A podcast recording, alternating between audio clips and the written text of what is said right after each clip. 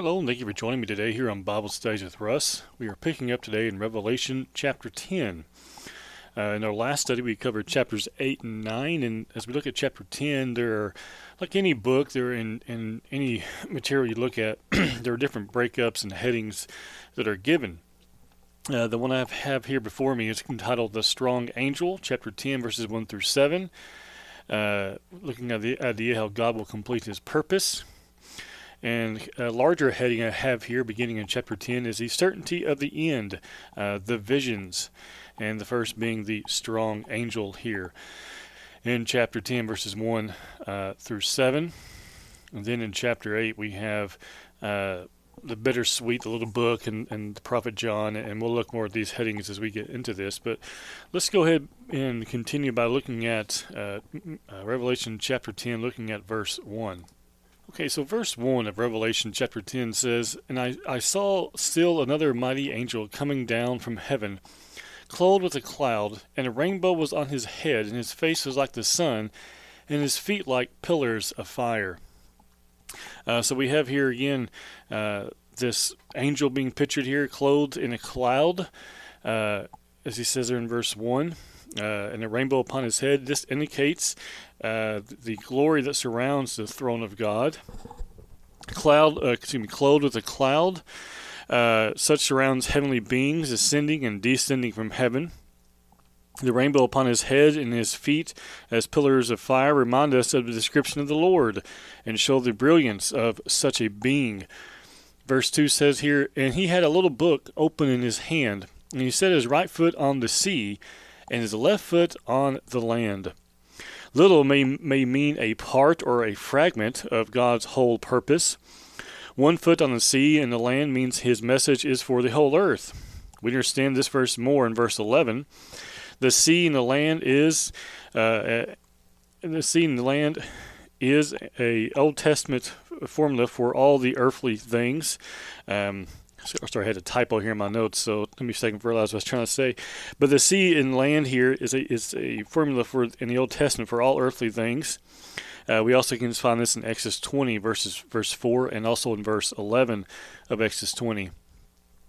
Uh, looking at verse 3, the Bible says here, uh, and cried with a loud voice, as when the lion roars. When he cried out, seven thunders uttered their voices.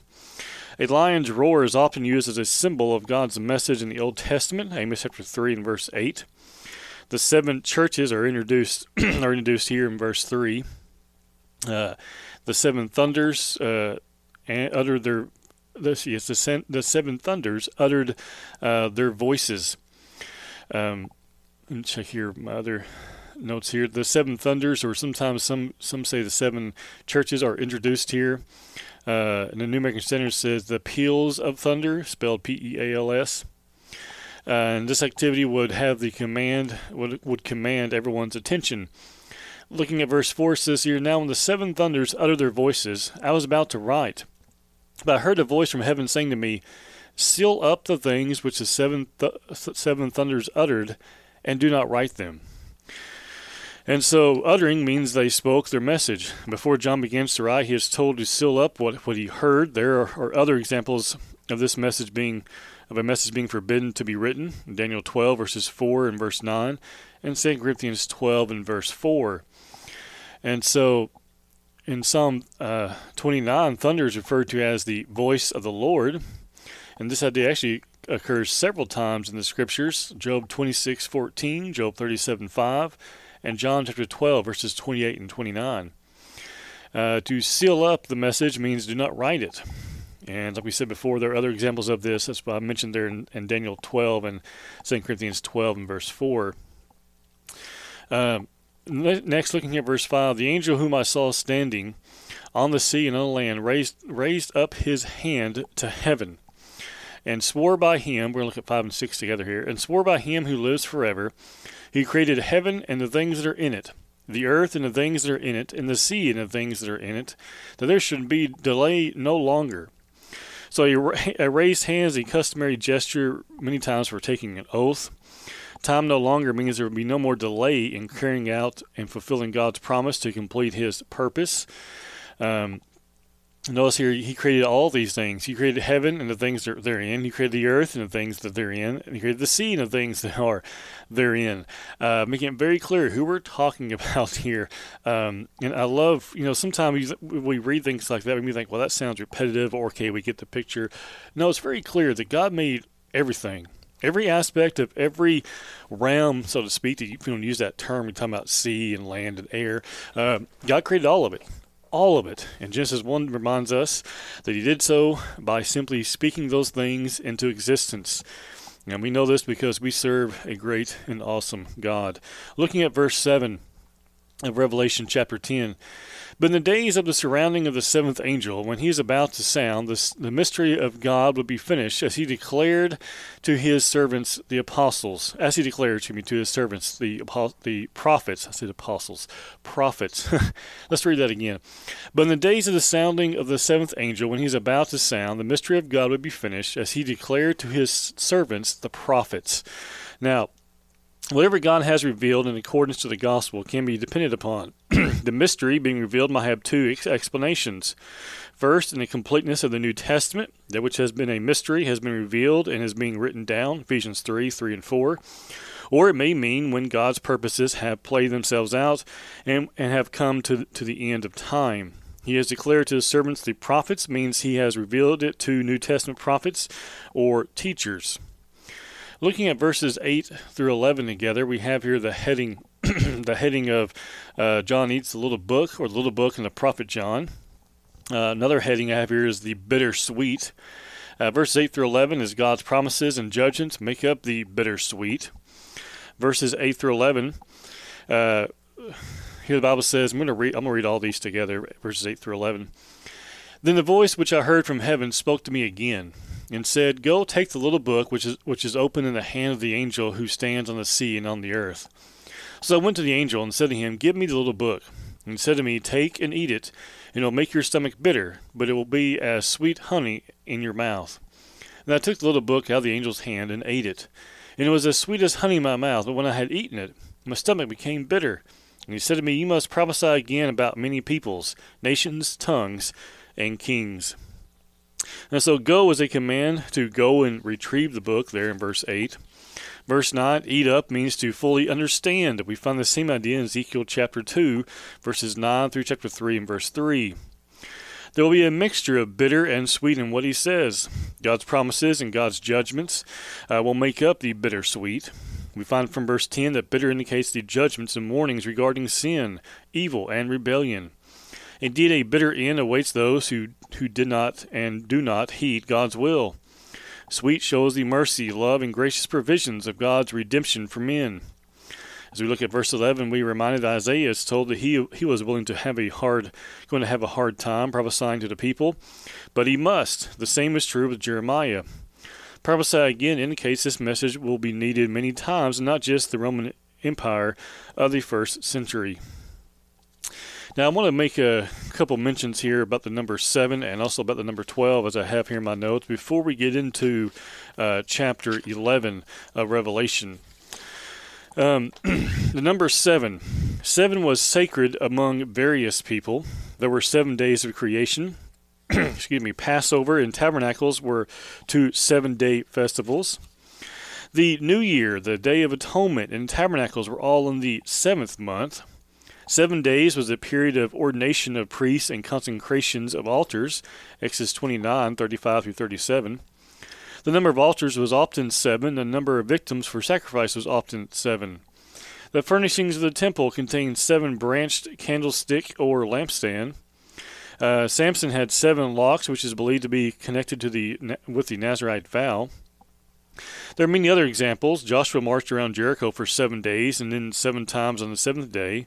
Naaman dipped seven times in the river Jordan. Of the deceptions of Samson involved seven rawhide bowstrings. There were there were the seven day and seven year periods of famine and plenty. Weddings were normally seven days long, and so those are roughly uh, I think I have there ten or maybe eleven uh, examples there concerning the number seven. About the number twelve, the divisions of the lunar years is composed of 12 months. There were the 12 tribes of Israel, enough to give it re- religious significance. The 12 tribes, princes of Israel, are mentioned in Genesis 17, verse 20. 12 apostles are prominent in the New Testament. Heaven has, quote, 12 gates. Um, turn this here. There were 12 kings of, uh, excuse me, 12 kinds of fruit on the tree of life. And then you have the 12 legions of angels.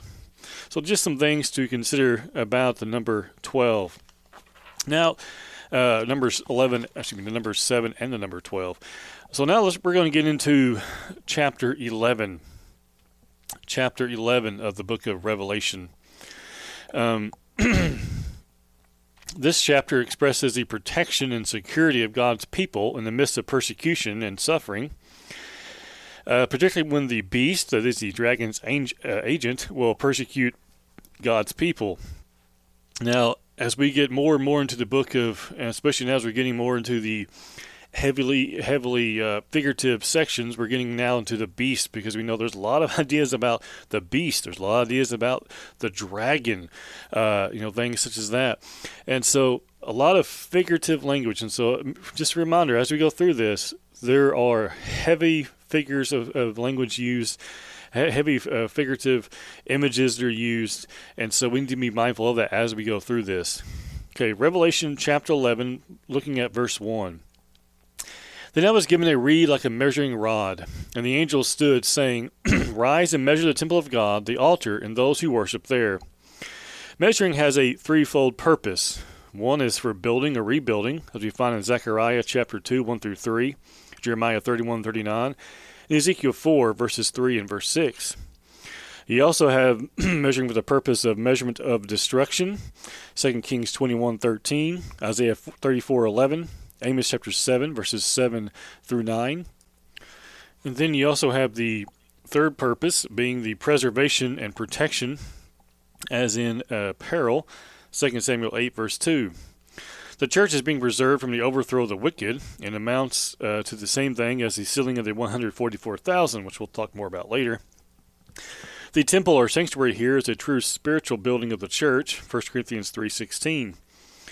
Uh, notice the ones in sanctuary are safe. They receive the protection of the Lord. He says here in verse 1, going back to Revelation 11, verse 1, saying, Rise and measure the temple of God, the altar, and those who worship there uh, and those who worship there. Verse 1. Verse 2 says, But leave out the court which is outside the temple. Do not measure it, for it has been given to the Gentiles, and they will tread the holy city underfoot for 42 months. The holy city is Jerusalem. This is seen many times throughout Scripture. The conflict referred to is the same as in Luke 21 20 through 24, the destruction of Jerusalem in AD 70. The 42 months is a period which the holy city was to be trampled underfoot. This could be symbolic of the entire period of the Roman war against the Jews. Uh, this period began in the spring of AD 667. AD 67 rather, and lasted until the fall of AD of uh, in, until the fall of AD 70, almost exactly 42 months. No doubt the message is clear: the holy city will be trampled for a period of time by evil men. The court, the world, as we find in verse 2, is not measured. Verse 3 And I will give power to my witnesses, and they will prophesy 1,260 days, clothed in sackcloth. The two witnesses are discussed in, in, verses 3 through 14 as we'll continue on here. These two witnesses remind us of Moses and Elijah. Moses represented the law, Elijah represented the prophets. Sackcloth, excuse me, sackcloth indicates repentance. Other ideas have been presented about the two witnesses. Some have referred to these referred these to the law and prophets. Some have referred to excuse me, some have referred these to the Old and New Testaments. Okay, verses four and five. These are the two olive trees and the two lampstands setting before the God of, before the God of, of the earth. And we're going to be verse 5 here together as well. And if anyone wants to harm them, fire proceeds from, the, from their mouth and devours their enemies. If he wants to harm them, he must be killed in this manner. The two witnesses are now called olive trees and two lampstands. In Zechariah 4, we have two olive trees, Joshua the priest and Zerubbabel, and the lampstand, Israel. In this, wor- in this verse, it would seem the olive trees feed the lamp and the lamps give light. These witnesses represent the church bearing light to the world. Like the fire in the words of Jeremiah, the devouring fire, the judging world, excuse me, the judging word, will destroy those who oppose the church and righteousness, as we find Jeremiah 5:14 and 2 Kings chapter 1 verses 9 and 10. So again, these are figurative of what? Of God's word being a devouring fire, and those who oppose it are going to face the wrath of God. Uh, if not, uh, you know, we know many times that happened in the Old Testament, literally, but also ultimately, those who rebel against God's word will face His wrath uh, by the hands of His Son on the judgment day. Looking now at verse six. These have power to shut heaven so that no rain falls in the, in the days of their prophecy, and they have power over waters to turn into blood, and to strike the earth with all plagues as often as they desire. Elijah closed up the heavens that it did not rain, also Moses in the first plague. The devouring fire came down at the call of Elijah and consumed the enemy, 1 Kings 1 verses 9 and following. What these witnesses do shows what God shows what God wills and what he desires, and the judgment of those who do not respect what is right. Okay, looking now at verse 7. When they finish their testimony, the beast that ascends out of the bottomless pit will make war against them, overcome them, and kill them. The beast overcame them. The witnesses are killed. This is accomplished by the beast from the bottomless pit. Now, let's let me look at this a little more closely for a second as we think about this beast. The beast, the enemy of God, overcame the two witnesses. They are killed. Uh, the verb here ascends, as we find here in verse 7. Uh, ascends is a present tense verb which indicates continuous action. We know for a fact that the forces of evil continually arise to oppose the truth. God never promised that his people would not be persecuted or and even killed for the cause of Christ. The details on who this beast is will be will be seen later in chapter 13. Uh, but we know that at this point we can say that these are definitely those forces which are against all Christians, and they are rising to fight against the truth. Uh, this persecution and murder is accomplished by the beast from the bottomless pit, this anti Christian, if you want to use that term, uh, force against, uh, is coming up and, and, rising up against uh, Christians and, and uh, persecuting them. We have seen this picture played out many times in history. Jesus, the apostles, the prophets, and many Christians have been killed, but not the truth uh, to which they testified. No one is able to kill the truth. You can silence the messenger, but you cannot silence the message. Looking now at verse 8 And their dead bodies will lie in the street of the great city, which spiritually is called Sodom and Egypt, where also our Lord was crucified. So Jerusalem had become as bad as Sodom. But here the reference may simply be to the anti Christian forces that are in the world. Jerusalem, uh, the word here spiritually is variously translated as allegorically or figuratively, which clearly shows that figurative language is being used. It's interesting, we literally have here in verse 8 the words here, the great city which is spiritually called Sodom and Egypt. And exactly, that is, there's the scripture literally says this is figurative, that they are like Sodom and Egypt. They're not literally Sodom and Egypt, but they're like them. It's figurative. Well, why should we be surprised when we see other figurative language here? So that's just a reminder, really, to us that there's so much figurative language here to consider as we look at the book of Revelation. Okay, verse 9 and 10. Then those from the peoples, tribes, tongues, and nations will see their dead bodies three and a half days, and not allow their dead bodies to be put into graves. And those who dwell on the earth will rejoice over them, make merry, and sing gifts to one another, because these two prophets tormented those who dwell on the earth. We can compare this to Galatians 4 in verse 16 as well.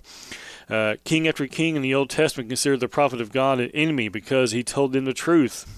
Preachers and faithful Christians can be tormented uh, by people today uh, because they're simply telling them the truth. Tormented, hated, ridiculed, and the list goes on and on verses 11 and 12 of Revelation says here, Now after three and a half days, uh, the breath of, of life from God entered them, and they stood on their feet, and great fear fell on all those who saw them. And they heard a loud voice from heaven saying, saying to them, Come up, come up here. And they ascended to heaven in a cloud, and their enemies saw them. Now, in the Old Testament, Elijah ascended into, in the chariot into heaven. The ultimate victory is to be caught up to God. Uh, God raised the witnesses from the dead, and they stood upon their feet. We find the same idea in Isaiah 40, verse 8. After three days and a half, so short a period, shorter period of time as compared with the three and a half years of verse three. Uh, great fear fell upon them. We can imagine what impact uh, this had on the, the ones who murdered them. Um, the ultimate victory, again, is to be caught up to God. If, if the ones who killed them were frightened to see them walking up, walking again, think of what would happen when they saw the witnesses ascending up to heaven in a cloud. Now, this could be uh, this most likely is figurative of the those who have been slain for the cause of Christ, still having the great, still having the victory in the end. They will go to be with God and with Christ and all the faithful, while those who have persecuted them will be left behind. Christians will always have the victory. Verse 13 says, In the same hour there was a great earthquake, and a tenth of the city fell. In the earthquake, 7,000 people were killed, and the rest were afraid and gave glory to the God of heaven. And so the enemies are, are judged here in verse 13. Those who were separating were now dying in the quake. Um, the breaking up of the old pagan life, which was uh, no doubt uh, there uh, expanding throughout Jerusalem, was now being very broken up very much dramatically. The enemies are judged, condemned, and lost, but the ones who gave glory to God were saved. Of men is names of men. So we see there in verse 13. Uh,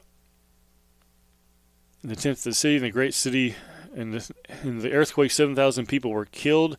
The King James says here, um, says says uh, in the earthquake were slain of men 7,000. Uh, so the of men is just men. In the New King James, it simply says 7,000 people were killed. It was now too late for them to repent, but 7 and 1,000 stands for completeness meaning that it was too late for them to repent. You can't repent after you're dead. Verse 14 says, The second woe is past. Behold, the third woe is coming quickly. So, uh, let's look at verses 14 and 15 together here as I have this in my notes. The second woe is past. Behold, the third woe is coming quickly. Then the seventh angel sounded, and there was there were loud voices in heaven saying, The kingdoms of this world have become the kingdoms of our Lord and his Christ, and he shall reign forever and ever. So the spiritual kingdom of Christ now stands alone, where once had stood the physical, worldly kingdom of men. Again, spiritual kingdom. The spiritual kingdom is a reference to the church. Christ is not coming to build his kingdom in a physical sense here on the earth. The Bible does not tell us that. He has not come to be king over a kingdom on the earth. He is reigning now in the church. He is over the church. The church is his kingdom. Uh, Christ had already begun his reign over his kingdom, Colossians 1 12 and 13. Christ rules over his kingdom and will always do so. In the end, the wicked are punished and the faithful are exalted. He, what did Christ do in verse 13? He punished the wicked. Thus, these verses show us Christ, that Christ's ultimate victory, uh, Christ's ultimate victory over the wicked. Okay, let's look at verses 16 through 19, and then we're going to stop today. I don't want to really do more than two chapters at a time. Um, verse 16 through verse 19 says, And the 24 elders who sit before God on their thrones fell on their faces and worshiped God, saying, We give thanks, we give you thanks, O Lord God Almighty, the one who is, and who was, and who is to come, because you have taken your great power and reigned. The nations were angry, and your wrath has come, and the time of the, of the dead, that they should be judged and they should and that they should reward your servants the prophets and the saints and those who fear your name, small and great, and, and should destroy those who destroy the earth. And the temple of God was open in heaven, and the ark of his covenant was seen in his temple. And there were lightnings, noises, thunderings, an earthquake, and great hail. It would appear that this is happening at the last judgment. He rewards the faithful as promised in the gospel. He inflicts his judgment against those who have rebelled against God. The saints have been rewarded and the sinners destroyed in a devil's hell. The Ark of the Covenant represented the presence of God, a great source of comfort in Old Testament times, and the Ark of His te- uh, and the Ark of His Testament, uh, and the Ark of His Testament to Christians today. Now, we are going to stop there. So we end in chapter 11 with a, a reminder what awaits uh, the faithful and the wicked on the final day judgment. Judgment from Christ. The He is the judge. He is the one who will stand judging all mankind. As we are reminded later in the book of Revelation. But we are going to stop there today. Again, if you have any comments, questions, concerns, you can contact me through Bible Studies of the Russ, the Facebook page, or you can contact me through Byway Media, our website, bywaymedia.org. I do thank you for being here with me today. Hope you have found this study encouraging and not only interesting but encouraging. I would also encourage you to share this with others and to listen to other programs here on Byway Media. If you haven't already, I would encourage you to visit our website, bywaymedia.org, to not only find out more about us, but also to find more programs you can listen to and be encouraged by as well. I do thank you for listening. I hope to see you again next time.